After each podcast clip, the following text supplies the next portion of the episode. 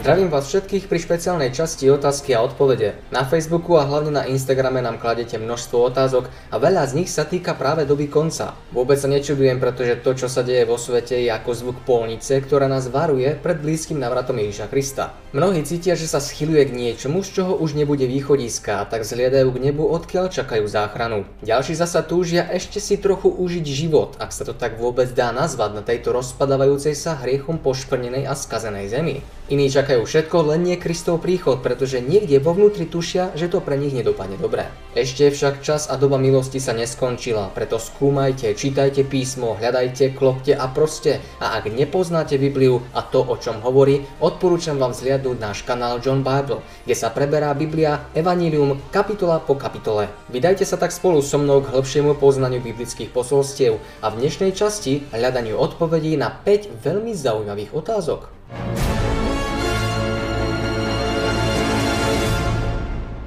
Lidka sa nás pýta, ako neodsudzovať ľudí, ale ich iba napomínať. Uveďme si príklad. Klasicky môže poslúžiť obžerstvo.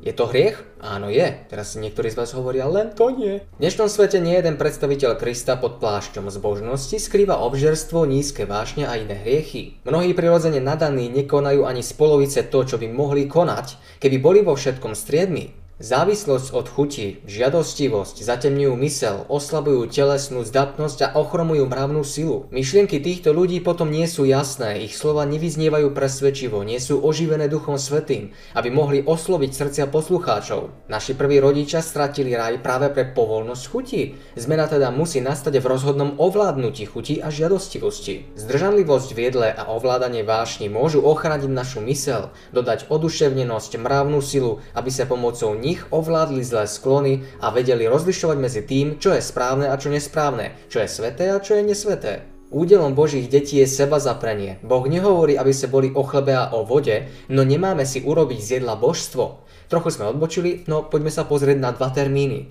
Napomínať a odsudzovať. Napomenúť znamená ukázať niekomu chybu, ktorú robí, aby ju napravil, aby mohol žiť lepšie. Ak niekto trpí zdravotnými problémami, ktoré vznikajú prevažne práve nesprávnou stravou, obžerstvom, povie, skús zmeniť jedálniček, pomôže ti to, budeš sa cítiť lepšie, tvoje zdravie sa zlepší. Odsúdenie však značí od súd, e nie, zahrania súd. Znelo by to asi takto. Zmeň svoj jedálniček, čo sa nevieš ovládať, isto sa prežieraš po nociach a takto dostaneš infarkt a skončíš pekle. To teda neznie vôbec milo, všakže.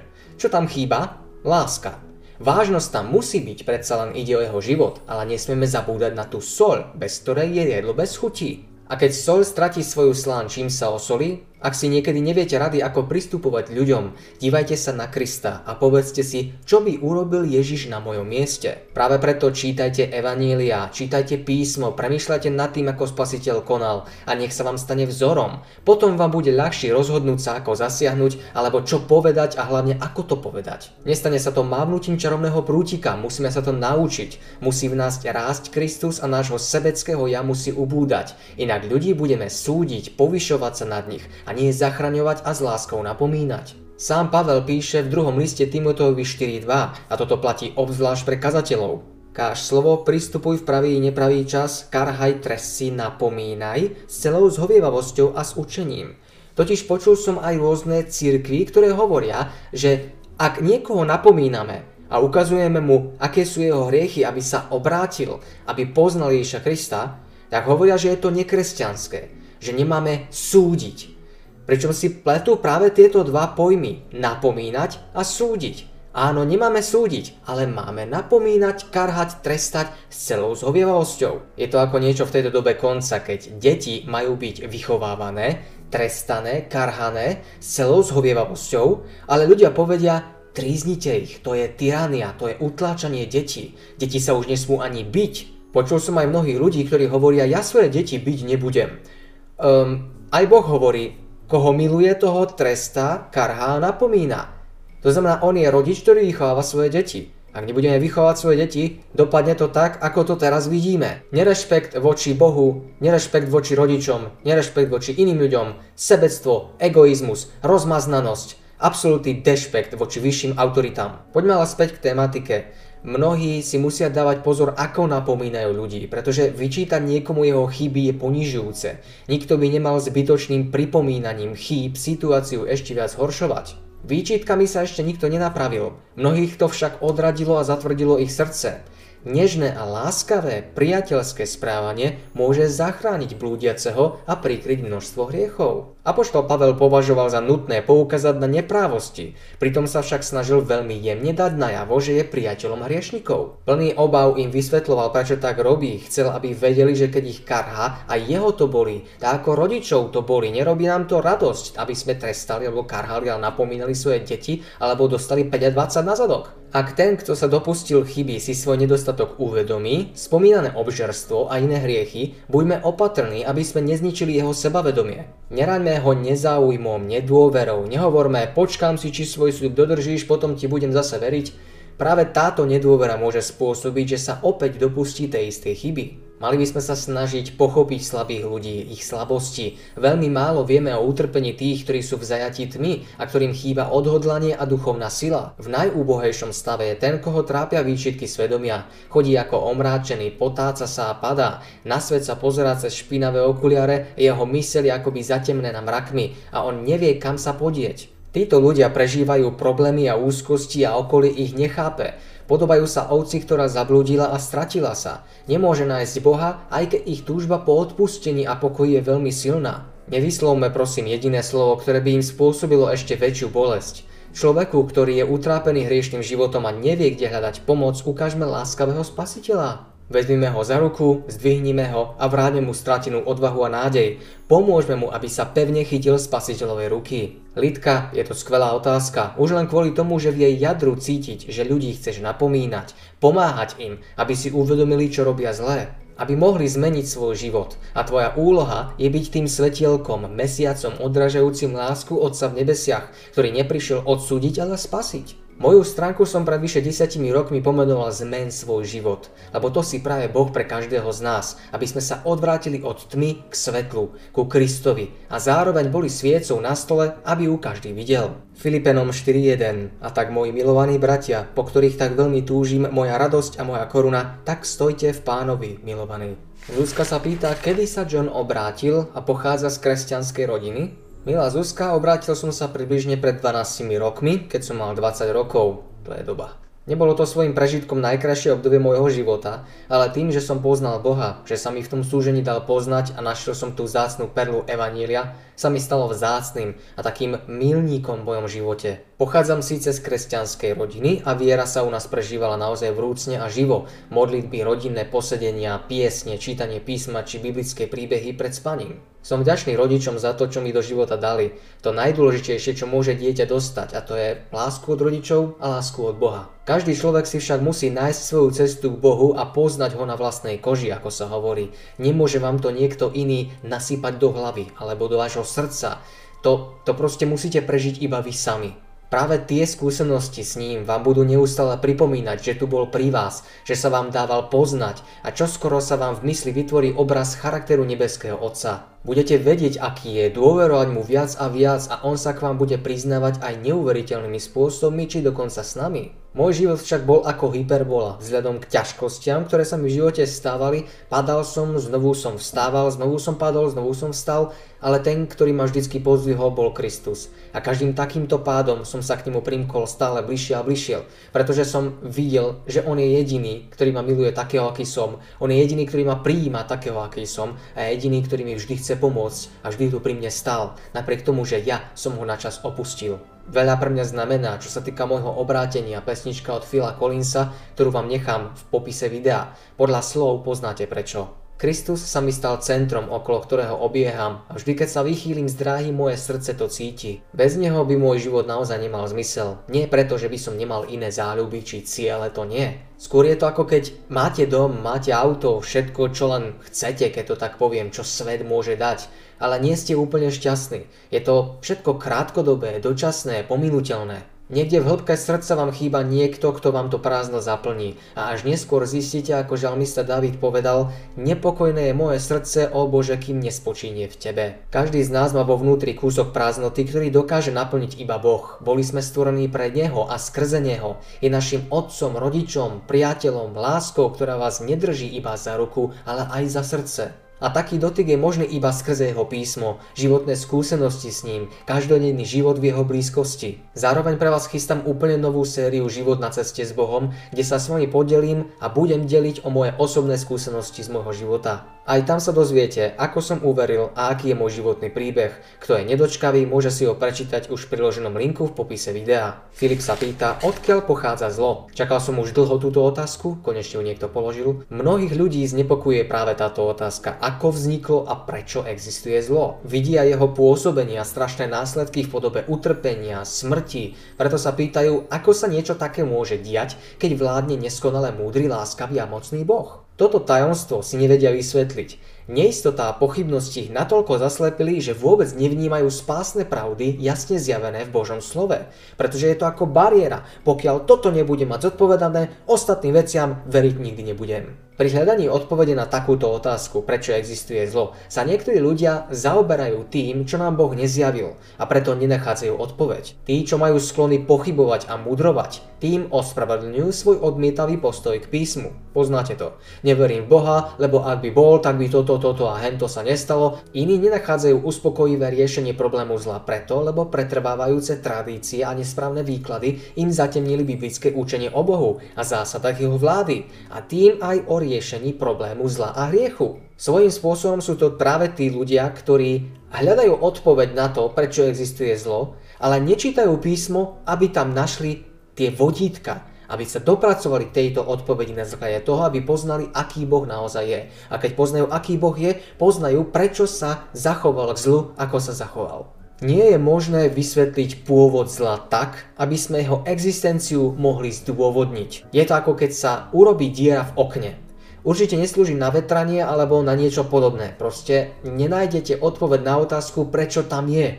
Môžeme však získať dosť informácií nielen o jeho vzniku, ale aj o konečnom riešení otázky zla, aby sa ozrejmilo, že Boh tento problém vyrieši spravodlivo a láskavo. Písmo nezdôrazňuje nič iné tak zjavne ako skutočnosť, že Boh nie je zodpovedný za vznik zla že vzbúra v nebi nevznikla preto, že by Boh niekomu svojvoľne neprijal milosť, alebo že by sa Boh dopustil nejakej chyby vo vládnutí alebo v spravovaní vesmíru. Zlo je votrlec, ktorého existenciu nemožno zdôvodniť. Je tajomné, nelogické. Ospravedlňovať zlo by znamenalo obhajovať ho. Je to niečo ako keď pozriete na tú dieru v zrkadle a vy poviete, prečo je tu tá diera? Niekto povie, to je tam preto, aby sa lepšie vetralo ja aj tak tým pádom tam, tam je dobre, že to tam je. Ospravedlňujete tým pádom zlo, lebo mu dávate dôvod na existenciu. Teda keby sa mohli ospravedlniť zlo a keby sme našli dôvod jeho vzniku, zlo by prestalo byť zlom. Jedinú definíciu zla hriechu nám dáva Božie slovo. Hriech je prestúpenie zákona. Je to prejav nepriateľstva, namierený proti veľkému zákonu lásky, základu Božej vlády. Skôr ako sa objavilo zlo, v celom vesmíre vládol pokoj a radosť. Všetko bolo v dokonalom súlade s vôľou stvoriteľa. Na prvom mieste bola láska k Bohu. Stvorené bytosti si navzájom prejavovali nesebeckú lásku. Kristus, to slovo, jednorodený Boží syn, bol jedno s väčšným Otcom. Jediná bytosť v celom vesmíre, ktorá mohla poznať všetky Božie plány a zámery. Boh Otec stvoril všetky nebeské bytosti prostredníctvom Syna. Kološanom 1. kapitola 16.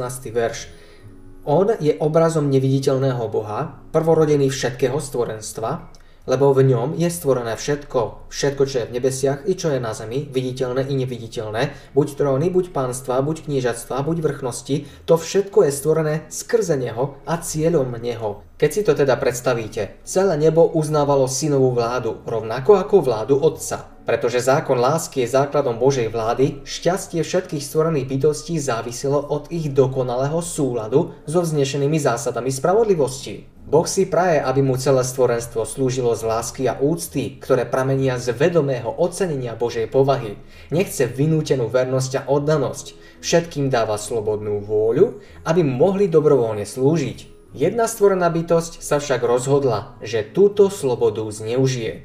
Hriech vznikol v bytosti, ktorú Boh najviac poctil hneď po Kristovi, kto mocou a slávou prevyšoval ostatných nebešťanov. Pred svojim pádom do hriechu bol Lucifer, prvým cherubom, bol svetý a nepoškvrnený. Ezechiel 28, 12 až 15 hovorí, takto hovorí pán hospodin, ty si pečaťou úmernosti, plný múdrosti a dokonalý čo do krásy. V Edene v záhrade Božej si bol, všelijaký kamen drahý ťa pokrýval, rubín, topaz, diamant, taršíš, onyx, jaspis, zafír, karbunkula, smaragd i zlato. Práca tvojich bubnov a tvojich píšťal bola v tebe.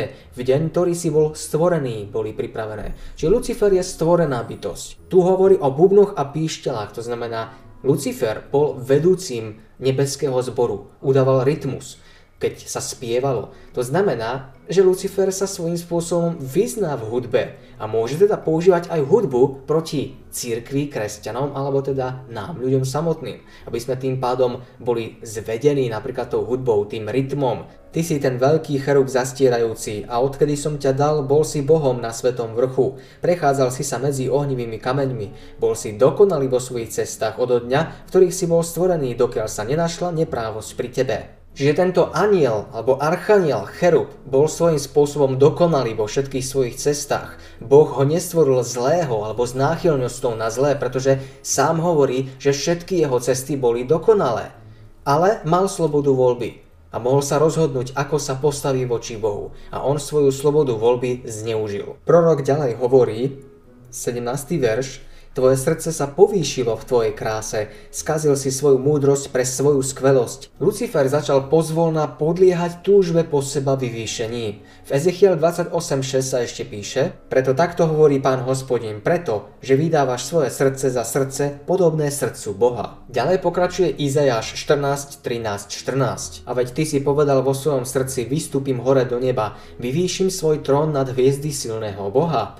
Posadím sa na vrchu slávnostného zhromaždenia Božieho v najďalších krajoch severa, vystúpim na výšiny oblakov a budem podobný najvyššiemu. Teda namiesto toho, aby zveleboval Boha ako zvrchovaný objekt lásky a vernosti všetkých stvorených bytostí, Lucifer sa snažil získať ich službu a pocty pre seba. Toto knieža anielov zatúžilo po pocte, ktorú dal väčší otec svojmu synovi. Lucifer zatúžil po moci, ktorá prislúchala jedine Božiemu synovi Kristovi. V nebeskom súlade začal však rušivo znieť falošný tón.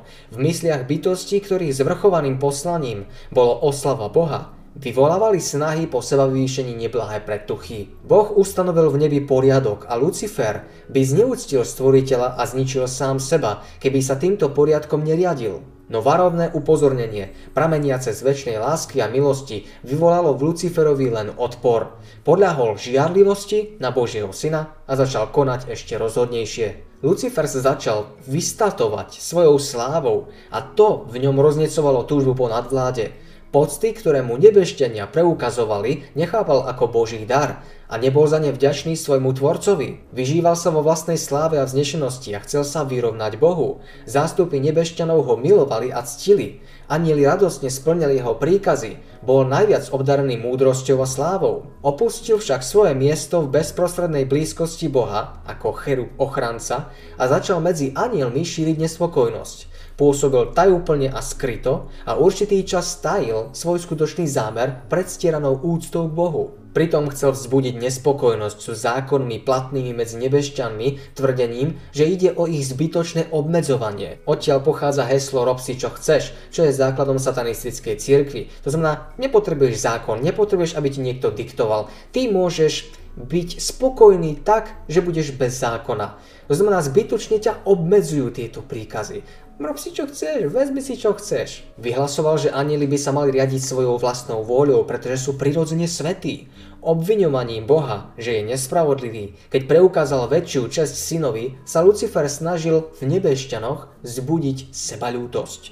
Tvrdil, že sa neusiluje získať väčšiu moc, česť či vznešenejšie postavenie, ale že chce získať slobodu pre všetkých obyvateľov neba, aby dospeli na vyššiu úroveň bytia. A tu zase máme náboženstva s týmto aspektom vyššieho bytia, novej duchovnej úrovne, čakier, meditácie a tak ďalej. Ďalšiu lož vyslovil v raji. Eve, keď povedal nikdy nezomriete. A tu máme zase náboženstva s učeniami o nesmrteľnosti duše, reinkarnácii, minulých životov, špiritizme. Boh vo svojom veľkom milosrdenstve dlho znášal Luciferovo správanie. Nezosadil ho z jeho vysokého postavenia okamžite, keď prvýkrát prejavil nespokojnosť. Ba ani vtedy nie, keď Lucifer začal medzi anielmi šíriť svoje loživé dôvody. Ešte dlho ho v nebi trpel. Opätovne mu ponúkol odpustenie pod podmienkou, že svoju chybu uzná a podriadi sa. Boh vynaložil úsilie, aké môže prejaviť len nekonečná láska a múdrosť, aby ho presvedčil, že koná nesprávne. Lucifer sám spočiatku nevedel, kam ho zavedie tá jeho túžba. Nechápal skutočnú podstatu svojich pocitov. Keď sa však ukázalo, že jeho nespokojnosť nemá dôvod, Lucifer sa presvedčil, že sa míli. Pícha mu však nedovolila podriadiť sa. Svoje stanovisko hájil neústupčivo, tvrdil, že sa nemusí kajať a začal otvorene bojovať proti svojmu tvorcovi. Zlo sa začalo šíriť nebom ako mor a skreslo v tomto neskôr padlom cherubovi nazvanom Satan, protivník, alebo diabol, žalobca bratov. Viac o tom by bolo naozaj nadlho, no kto by mal záujem o hĺbší náhľad, popise vám nechám link Lucifer a jeho pád. Ľubomil sa pýta, sú duše zomrelých v nebi? V skratke, nie. Biblia sama nič také netvrdí. Sú rôzne pasáže, verše v písme, ktoré síce ľudia radi vytrhujú z kontextu, keďže nevidia širší obraz súvislosti, ale tým sa teraz nechcem zaoberať. Poprvé, Mnohí z dnešných duchovných sú zodpovední za smutné následky pošliapania biblickej pravdy, pretože namiesto nej dali prednosť vymyslom. Satanovo kázanie o nesmrteľnosti duše vôbec nezomriete ktoré prvýkrát zaznelo už v raji, opakujú skazateľníc a ľud to prijíma ako čistú biblickú pravdu. To je základ špiritizmu. Prečo? Lebo otvára dvere do duchovného sveta, odkiaľ padlým anielom nerobí problém napodobiť hocičo a hocikoho mŕtvého. Božie slovo nikde neučí, že duša človeka je nesmrteľná. Nesmrteľnosť je len Božia vlastnosť. 1. Timoteova 6.16 ktorý má sám jediný nespreteľnosť a býva v neprístupnom svetle, ktorého nikto nevidia z ľudí ani nemôže vidieť. To znamená, jasne sa hovorí o Bohu ktorý má sám jediný. Myslím teda, že je to viac ako jasné. Už som túto pasáž prebral v štvrtej časti otázky a odpovede, konkrétne v desiatej otázke. Pozrite sa na to viac. Ak mi neveríte, nájdete si v online Biblii všetky výrazy pre slova nesmrteľný, nesmrteľnosť, nesmrteľná a obmeny týchto slov. V roháčkovom preklade nájdete tri výskyty. Ak je duša nesmrteľná, malo by tam byť toho popísané neúrekom, ale nie je. Každý z týchto výrazov sa viaže na Krista, väčší život s ním a Boha Otca, ako jediný zdroj nesmrteľnosti. Väčší život je takisto podľa písma odmenou vykúpených. Čo ale tradičné učenie o pekle? Ako tam ľudia podľa nebiblických dogiem väčšine trpia, ak nemajú nesmrteľnosť? Po druhé, hebrejský koncept nepozná niečo také ako duša, ktorá vyletí z tela, vníma a vidí a počuje a vôbec žije mimo tela a Biblia bola písaná hebrejsky, tak asi že vedia, o čom hovoria. Ak chceme vedieť, ako to s nesmrteľnosťou duše je, alebo s dušou samotnou, musíme sa vrátiť tam, kde to začalo, k stvoreniu. Genesis alebo 1. Mojžišova 2. kapitola 7. verš. Hospodin Boh utvoril Adama, človeka, vezmuc prach zo zeme a vdýchnul do jeho nozdier dých života. A človek sa stal živou dušou. Zhrňme si to teda, stvoriteľ tvorí človeka z prachu zeme, z hliny. Z toho sa skladá naše telo, čo je vedecky dokázané, že ak naberiete do hrstie hlinu, nachádzajú sa v nej všetky prvky, ktoré tvoria naše telo. Potom vdychuje do nozdier dých života. Hebrejsky sa nazýva nešamach a definuje sa ako Boží oživujúci princíp. Boží, nie náš, Boží oživujúci princíp. Je to Boží oživujúci prvok, ktorý potom robí z tejto neživej bytosti živú bytosť. Králický preklad píše konkrétnejšie stal sa žijúcim tvorom, teda bol oživený. Všimnite si taktiež, že sa stal živou dušou a nie dostal živú dušu. To je teda rozdiel. My nič nevlastníme. To vlastní Boh, je to jeho dých. My nedostávame žiadnu dušičku, ktorá priletela do nášho telička a ktorá sa po smrti opäť nejako oddeluje od nášho tela. Ak pochopíme stvorenie človeka, tak pochopíme aj, čo dušou je, alebo dýchom. Je to Boží oživujúci princíp, ktorý oživil neživé telo a stalo sa živým telom, živou bytosťou, živou existenciou, živým tvorom. naštartovaným autom. Uveďme si príklad. Boh je elektráreň a človek je žiarovka. Keď elektráreň vypne elektrinu, vezme si ju k sebe, lebo ju dala. Asi sa nepôjdete sťažovať s tým, že nech vrátia vašim žiarovkám život, lebo po izbe vám poletujú svetielkujúce dušičky vašich žiaroviek. Sú vypnuté, mŕtve, nemajú ducha, dých, dušu a podobné hebrejské preklady. Biblická reč nepozná netelesnú dušu. Učenie nesmrteľnej duše je prevzaté z pohanstva, z Egypta, Babylona, Perzie, Indie a neposledne Grécka, odkiaľ cez Atenagorasa Tertuliana, Augustína, Tomáša Akvinského až po pápeža Leva X. nabrala konečnú formu dogmy o nesmrteľnosti duše. Na základe čoho? Biblie? Asi ťažko. Ukážme si schému 7. verša. Neživé telo, stvorené z prachu zeme, teda z hliny, plus oživujúci princíp, to znamená Boží dých, ktorý je daný Bohom, a tak sme sa stali žijúcou dušou. A nie dostali dušičku. Stali sme sa dušou. Duša je pomenovania toho, že sme živou bytosťou. A potom opak, teda smrť, je čo?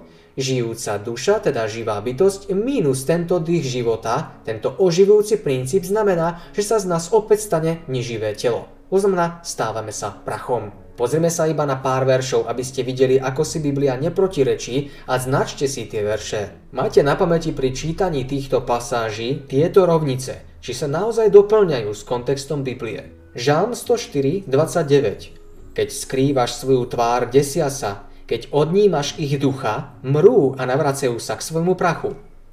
To je tá spodná rovnica. Odnímaš dých života, tak umierajú a navracajú sa do prachu. A zase keď posílaš svojho ducha, dých života, oživujúci princíp, tvoria sa a obnovuješ tvár zeme. To je vo verši 30. Ďalej kazateľ 12.7 a tak sa navráti prach do zeme, ako bol, a duch sa navráti k Bohu, ktorý ho dal. Inak povedané, dých sa navráti k Bohu, ktorý ho dal. Opäť to isté. Ezechiel 18.4 Hľa všetky duše sú moje, ako duša otcova, tak i duša synova je moja. Duša, ktorá hreší, tá zomrie. Nebude nesmrteľné mučená v pekle, tá zomrie. Dých života bude vzatý preč a Boh ho už nenavráti tomu človeku. A tak ten človek ostane mŕtvým na veky. Dovidenia. Úplné zničenie. Na veky vekov. Žalm 78, 50 Spravil svojmu hnevu cestu, neušetril ich duše od smrti a ich statok vydal na pospas moru. Neušetril ich duše od smrti. A však duša je nesmrteľná, ako môže zomrieť? Pretože tu máme kognitívnu dizonanciu. Máme pocit, že keď sa povie duša, predstavujeme si nesmrteľnú nejakú eterickú vecičku, ktorá vychádza z tela. Biblia nič také nehovorí a nikdy ani nehovorila. Lenže ľudia, ktorí veria v nesmrteľnosť duše, si začali vytrhávať kontexte z veršov z Biblie, aby si potrhli túto dogmu. Je to nebiblické, nie je to správne. Biblia nám hovorí jasne, duša, ktorá hreší, tá zomrie. A tu hovorí v tomto kontexte, že neušetril ich duše od smrti. Duša môže zomrieť, lebo čo je duša? Je to živá bytosť. A keď Boh zoberie tento dých života, tento oživujúci princíp, ten človek už nebude živou bytosťou, ale neživou zomrie. Ak si aj tak chcú niektorí stáť za svojím, tak by som rád vedel, ako mi vysvetlia verš v skutkoch 2.41. A tak tí, ktorí ochotne prijali jeho slovo, dali sa pokrstiť a pripojilo sa toho dňa okolo troch tisícov duší. 3000 eterických dušičiek sa pripojilo k cirkvi?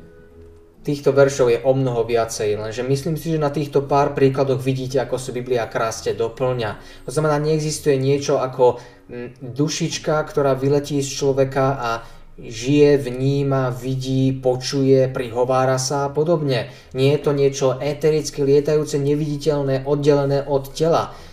Hebrejský koncept pozná iba telesnú dušu, nie netelesnú.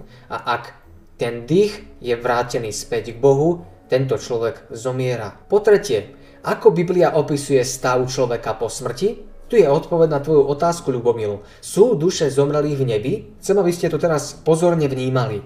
Kazateľ 9, 5 až 6. Lebo živí vedia, že zomrú, ale mŕtvi nevedia ničoho. Ani nemajú viacej nejakej odplaty, lebo sa zabudla ich pamiatka, aj ich láska, a ich nenávisť a ich revnivosť alebo žiarlivosť už dávno zahynula a nemajú viacej nejakého podielu na veky v ničom tom, čo sa deje pod slnkom. Preložím vám to. Lebo živí vedia, že zomrú, ale mŕtvi nevedia nič. To znamená, neprídu sa vám mstiť ako duchovia poltergeist, aby vám hýbali hrnčekmi. To je nespokojný duch, to je nejaký vrah alebo niekto, kto nevie nájsť odpočinok. Jeho láska, prišiel som ťa pozdraviť zo záhrobia, chýbaš mi, dávam na teba pozor a tak ďalej. Ich láska sa vytratila, nevedia, čo sa deje pod slnkom. Ako vás môžu prísť navštíviť, keď raz je tu jasne napísané, že tí mŕtvi nevedia ničoho. Všetci mŕtvi nevedia ničoho, lebo spia v hrobe. A ďalej sa hovorí ich nenávisť, ich žiarlivosť. To je žiarlivostný duch, to je nenávisný duch, preto ma tu hodilo o zem, alebo tu sa dáke dvere otvorili a podobné veci. To sú všetko prejavy špiritizmu, padlých anielov, ktorí sa prebe- preberajú na seba schopnosti ľudí, aby sa zdalo, že to sú Vaša babka, váš detko, váš ocko, niekto, kto zomrel a prišiel sa na vás pozrieť. Preto vás začne v noci budiť, škrtiť, zjavovať sa ako čierne bytosti, začne vás strašiť, robiť vám nočné mory a začne vám hýbať vecami a otvára vám skrine. Dáva vám to logiku? Potom doplňa v 10. verši. Všetko, čo nájde tvoja ruka robiť v tvojej sile rob, lebo nie je diela ani výmyslu, ani vedomosti, ani múdrosti v ríši mŕtvych, kam ideš. Ríša mŕtvych. Ak zomrieš, ríša mŕtvych je hrob, Sheol alebo Hades. Je to jasne hovorné, nie je diela ani výmyslu, ani vedomosti, ani múdrosti. Tu sa nepíše, všetko, čo nájde tvoja ruka robiť tvojej sile rob, lebo potom, keď zomrieš, tak sa môžeš ešte zjavovať ľuďom, môžeš ich pozdraviť, môžeš im ešte odkázať, čo si nestihol, môžeš ich pozdraviť tým, že im otvoríš ich šuflíky a začneš vyberať ich veci, tým, že zhodíš ich pohár zo stola a takéto podobné veci. To sú prejavy špiritizmu, to sú paranormálne veci. To nemá nič spoločné s dušičkami, pretože mŕtvi spia. To znamená, paranormálne veci a špiritizmus nie je od Boha, nie je od ľudí. Nie je to žiadny prejav nejakej nesmrteľnej dušičky, ale vašeho blízkeho, ktorý vás prišiel pozdraviť. A tu je zjavný súvis toho, prečo Boh zakázal v starom zákone, a to platí aj v novom zákone, aby sa ľudia stretávali so špiritizmami, čarodenicami, duchármi a vyvolávačmi duchov a podobné veci. U týchto ľudí hovorí, že týchto ľudí nielen zahubí, ale aj tých, ktorí chodia k týmto ľuďom, aby sa pýtali na duchov. Prečo? Povedzme si príklad. Chcem sa skontaktovať s mojim mŕtvým kamarátom. A tak idem za duchárským um, vešcom, ktorý má nadanie od Boha, aby mi povedal, čo môj mŕtvý kamarát mi ešte nestihol povedať. Lebo jeho dušička tu ešte niekde je, alebo možno príde s nebičkami to povedať a podobné veci, hej. Ale Boh povedal, vytnem tú dušu, ktorá chodí k týmto vešcom a vešcov samotný vytnem. To znamená, Boh mi zakazuje, aby som sa mohol skontaktovať so svojím mŕtvým človekom. Prečo? Veď ho mám rád. A keď sa to tak dá, to sa nedá. A práve preto nám to Boh zakazuje z lásky k nám. On vie, že sú to padlí anieli. A práve preto hovorí, nebudeš sa s nimi kontaktovať, lebo mŕtvi spia. Ja som to tak urobil. Dých života je vzatý a oni sú v hrobe. Ak sa ty začneš stretávať s vešticou, s ľuďmi, ktorí sa budú tváriť, že vaši blízki môžu s vami komunikovať, budete zvedení. A potom, čo sa ako prvé stane? Presnete veriť písmu. Lebo písmo hovorí, že všetci spia, ale vy ste videli mŕtvého človeka. A tým pádom je to len obyčajná kniha, ktorá nemá pravdu. Áno, čo mi chceš povedať? Som samé ucho. Budete zvedení. Držte sa písma, toho, čo vám písmo hovorí. Je tiež zaujímavé poznamenať, ako sa hovorí, že nemajú podiel na ničom na zemi a neuvidia ničoho z toho, čo sa deje na zemi alebo pod slnkom. Neuvidia. Ale veď sa bude dívať z neba alebo z pekla. Nie? Nie. Nebude vôbec nič vidieť, pretože spí v hrobe Pozrieme sa na ďalšie výskyty. Žalm 6.6. Lebo v smrti nie je to rozpomienky na teba. Kto ťa bude oslavovať v hrobe? Však oslavujú ťa v nebi. Hneď po smrti sme išli do nebička, nie? Nie. Čakáme až na príchod Krista. Až vtedy ľudia vstanú z hrobov. Žalm 146.4. Výjde jeho duch, navráti sa do svojej zeme, v ten istý deň zahynuli jeho úmysly. Dých života odíde späť k Bohu a tento človek zahynie aj s jeho úmyslami. Už nemyslí na nič, čo je tu na. Spí. Žalm 88, 11 až 13. Či a snať tým, ktorí pomreli, učiníš zázrak, alebo azda mŕtvi vstanú, aby ťa chválili, či sa bude rozprávať o tvojej milosti v hrobe, o tvojej pravde v zahynutí, či sa bude znať tvoj zázrak v tme, alebo tvoja spravedlivosť v zemi zabudnutia? Zem zabudnutia. Spia. Nemajú na ničom podiel. Nechvália Boha, nemyslia na nič, necítia lásku, nenávisť, netrápia sa nad tým, keď vás vidia trápiť. Bože, chcem jej ísť pomôcť a vidím, ako sa trápi. Boh povie nie. Budeš sa ale dívať, ako sa tvoje dieťa trápi. Nie, sú v hrobe. Nič nevidia. Práve preto, keď hovorí Jakobovi alebo Izákovi Boh v starom zákone, uľahneš k svojim otcom. Prečo nehovorí, pôjdeš do neba k svojim otcom? Nie, uľahneš k svojim otcom, do hrobu. A ďalej hovorí, nebudeš vidieť to, čo by mali vidieť tvoje oči. To, že budú bojovať v Izraeli, alebo rôzne veci sa im stanú. Nebude už to vidieť, nebude sa tým trápiť. A potom Žalm 115, 17. Nie mŕtvi budú chváliť hospodina, niktorí z tých, ktorí zostupujú na miesto mlčania. Bože slovo na mnohých miestach prirovnáva smrť k nevedomému spánku. Job 3, 11, 13 hovorí, prečo som nezomrel prv, ako som sa narodil, alebo výjdu do života matky, prečo som nezhynul, prečo ma kedy vzali na kolena, prečo na prsia, aby som ich požíval, lebo teraz by som ležal a odpočíval. Spal by som a mal by som pokoj. Krásna hermeneutika. Nádherne sa doplňa, vidíte tu, jak sa spájajú všetky verše do jedného konceptu, ktorý si absolútne neprotirečí. Poďme si to preložiť troška do nebiblického kontextu. Prečo som nezomrel prv, ako som sa narodil? Alebo výjdu zo života matky, prečo som nezhynul? Lebo teraz by som už bol v nebíčku, tam by som sa radoval. Nespal by som síce, ani by som nemal pokoj, pretože by som videl svoje deti, ako sa trápia. Ale bol by som v nebi. Nie. Ďalej 14. kapitola 10. a 12. verš. Ale muž zomrie premoženým dlobou a keď vypustí človek dušu, kdeže je, tých života, 12. verš, tak i človek, keď ľahne, nevstane. Dokiaľ len budú nebesia, neprebudia sa, ani sa nezobudia zo svojho spánku. Smrť je spánok. A nezobudia sa, pokiaľ budú nebesia a zem. Teda dokedy budú spať? Kým budú nebesia? A dokedy budú nebesia? Kým nepríde Kristus? Lebo 2. Petrova hovorí, s rachotom pominú nebesia a vtedy prichádza Kristus na svojich oblakoch. To znamená, vtedy, keď zaniknú nebesia, vtedy sa verní prebudia na zvuk polnice. Ďalej žalmista hovorí v 13. kapitole v 4. verši Pohliadni, ozví sa mi hospodin môj Bože, osvieť moje oči, aby som neusnul na smrť. Neusnul na smrť. A ďalej Jeremiáš 51.57 Usnú väčšným spánkom, ani sa neprebudia, hovorí kráľ, ktorého meno je hospodin zástupov. Niekto možno povie, a to je, to je starý zákon, no v zákone niečo také nemáme. Sam Ježiš hovorí o tom, že smrť je spánok. V Evangelium Jána 11. kapitola 11 a 14 to povedal a potom im riekol, Lazár náš priateľ usnul, ale idem, aby som ho zobudil zo sna. Vtedy mu povedali učeníci, pane, ak usnul o zdravie, až sa zobudí, nie? Však len drichme. Ale Ježiš povedal o jeho smrti a oni sa domnievali, že hovorí o spánku sna. A tak vtedy im povedal Ježiš otvorene, priamo, na rovinu, Lazár zomrel, on nespí, zomrel, ale ja to tak vnímam, že on pre mňa spí, pretože každý, kto verí v Krista, nezomrel na veky.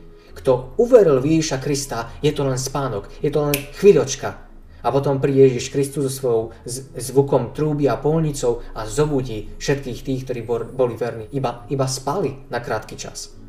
A hovorí ďalej, radujem sa pre vás, že som tam nebol, aby ste uverili, ale poďme za ním. Marta mu hovorí, Pane, keby si tu bol býval, môj brat by nezomrel. A v 24. verši hovorí, Marta mu povedala, viem, že vstane pri skriesení v posledný deň. Bude vzkriesený kedy? V posledný deň. To znamená, nehovorí, viem, že už je v nebičku a keď prídeš, tak bude skriesený aj s telíčkom. Nie. Niečo také hebrejský koncept nepozná, preto to Marta, Ježiš ani nikto iný takto nevysvetľuje. Pretože hebrejský koncept nepozná oddelenosť duše od tela, aby duša mohla ďalej žiť bez tela. To sa nedá. Je to oživujúci princíp, aby sa stal človek živou bytosťou. Milý Ľubomil, duše zomrelých nie sú v nebi, pretože neexistuje niečo ako duša mimo tela. Biblický koncept niečo také nepripúšťa. Sme buď živá bytosť, živá existencia, živý tvor, alebo nie sme. Dých sa po smrti navracia k Bohu, ktorý ho dal a zanikajú naše úmysly. Čakáme v spánku smrti, kým nepríde Kristus a vtedy nás prebudí. Spojitosti som už vysvetľoval vo videu 3 v 5. otázke. Odporúčam vám pozrieť si ho a zároveň vás opäť pobádam. Čítajte a skúmajte písmo v kontexte. Všetko vám začne zapadať. Ak necháte svoje presvedčenia preosiať Božím slovom, ostane iba pravda. Biblická, jasná, jednoduchá a hlavne zrozumiteľná. Juraj sa pýta, ako to, že Ježiš zomrel na puknutie srdca a nie na ukryžovanie. Je to vôbec možné, taká smrť? Teraz sa spolu pozrieme na niečo, o čom ste asi nikdy nepočuli, no keď si to vypočujete, pochopíte, čím si Kristus prešiel z lekárskeho hľadiska. Teda nerozoberieme si duchovnú, psychickú, emocionálnu, duševnú trízeň, Ospravedlňujem sa vopred slabším povahám o tom, čo tu budeme rozoberať. V písme čítame Lukáš 22. kapitola 44. verš. A súd v smrteľnom zápase ešte napnutejšie sa modlil a jeho znoj alebo pot bol ako čo by kvapky krví stekajúce na zem. Ježiša sa v Gecemanskej záhrade zmocnila agónia. Jeho útrapy sa zvyšovali a tretiaca moc hriechu dopadala na neho. Písmo opisuje, a teraz sa dívame na to z lekárskeho hľadiska, že mu na čele vyrazil pot a jeho pórami sa predrali kvapky krvi. Potom, čo sa rozhodol, že zaplatí za hriechy celého ľudstva, padol na zem skoro ako mŕtvy. Proces smrti za naše hriechy totiž už začal. Čo skoro na to by Ježiš zomrel, aj keby ho nikdy neukryžovali. Pretože začal zomierať už tu, v Gecemánskej záhrade, pod ťarchou hriechu, za mňa za teba a za nás. Krvavý pot z tejto agónie je známkou toho, že sa krvný obeh pod krajnou mentálnou trízňou poruší. Je to prvým znamením blížiacej sa smrti, ktorá bude následovať ako záležitosť niekoľkých hodín. Medzi tým vysilený a umierajúci niekoľkokrát omdlie na ceste na Golgotu počas toho, ako nosí kríž. Ukrižovanie samotné, ktoré potom nastáva, je nadmieru brutálny spôsob umierania. Predtým, ako sa začne, ponúkajú rímsky vojaci odsúdeným piť ocot s látkami, ktoré umrtvujú začiatok bolestí. Ježiš sa však nenapije, pretože si chce udržať mysel čistú a jasnú ako len môže. Jeho viera sa musí pevne držať Boha Otca. Zakalanie jeho úmyslov by poskytlo mocnostiam zlá výhodu a mohli by ho premôcť. Keď preskočím, čo sa deje pri samotnom vtlkaní klincov do rúk a nôh, stýči sa kríž, a celá váha tela spočne na týchto klincoch, na nohách a na rukách. Potom príde čas, keď sa ramena unavia a krče zaúzlia svaly do hlbokej pulzujúcej a ustavičnej bolesti, sprevádzanej páľavou slnka na otvorené rany. Je čím ďalej tým ťažšie, aby sa nadýchol a aby to urobil, musí sa zaprieť o zranené nohy. Čiastočné udusenie sprevádza pálčivá bolesť, keď sa rany na chrbte odierajú trením o drevo pri každom nadýchnutí sa. Ježiš vtedy cíti tupú drtivú bolesť hlboko v hrudi, pretože perikardium sa pomaly naplňa sérom, ktoré začína tlačiť na srdce. Strata tkanivovej tekutiny dosahuje kritického stupňa a pre stlačené srdce je čím ďalej tým obťažnejšie pumpovať hustú krv do tkaniva. Nakoniec zomiera Kristus na kríži s výkrikom dokonané je. Nelámali mu údy, lebo už bol mŕtvy. Na príkaz kňazov mu teda prebodli bok. Keby nebol mŕtvy, táto rana by ho bola okamžite usmrtila. Vtedy vytiekli dva bohaté a rozdielne prúdy, jeden krvi a ten druhý vody. Bola to hustá a červená krv, oddelená od sprevádzajúceho vodného séra. Ján to opisuje ako Ján 19. kapitola 34. a 35. verš. Ale jeden z vojakov kópiou prebodnul jeho bok a hneď vyšla krv a voda. A ten, ktorý to videl, vydal svedectvo a jeho svedectvo je pravdivé. Ježiša neusmrtila rana kopiou ani telesné muky na kríži. V okamihu smrti zvolal silným hlasom a prúdy krvi a vody z jeho boku bol náznakom, že mu puklo srdce. Puklo mu duševnou trízňou, zabil ho totiž hriech sveta.